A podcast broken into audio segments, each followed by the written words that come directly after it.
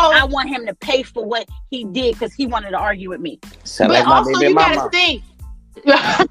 Correction, your children, your child's mother.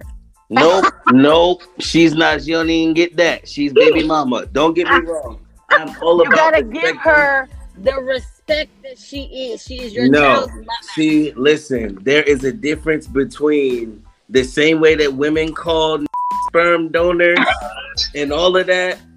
No, there is. Come on now. If you wanna, if you wanna go on the sperm donor thing, then you could call her an egg donor. There's a whole difference to that. Oh my goodness! What's it's so? just- Why do y'all get so offended by being called baby mama versus mother of my child? Can we talk about that for like five seconds? Catch the morning crew Mondays at 6 a.m.